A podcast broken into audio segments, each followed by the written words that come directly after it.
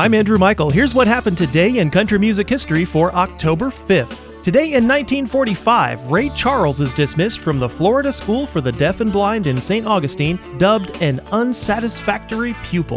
Today in 1951, songwriter Cole Porter, whose country credits include writing Don't Fence Me In, admits himself into Doctor's Hospital in Manhattan where he goes multiple shock treatments for depression.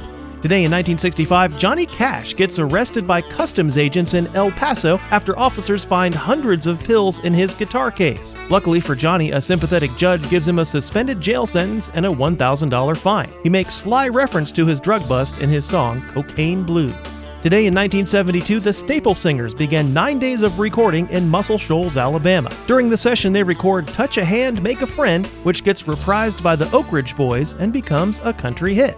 Today in 1975, Willie Nelson's song Blue Eyes Crying in the Rain was on top of the Billboard Country Singles Chart. Written by songwriter Fred Rose, first performed by Roy Acuff, the song becomes Willie's first number one single as a solo singer. Today in 1977, Glen Campbell's album Southern Nights earns an RIAA Gold certification.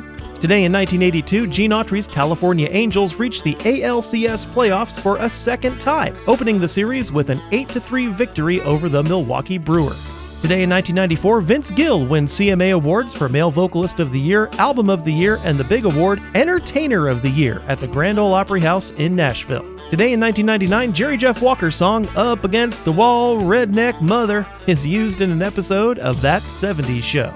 And today in 2004, Shout Factory Records releases William Shatner's tongue in cheek album titled Has Been. It includes an appearance by Brad Paisley on the closing track, Real. The Shats album quickly finds its way into the discount bins.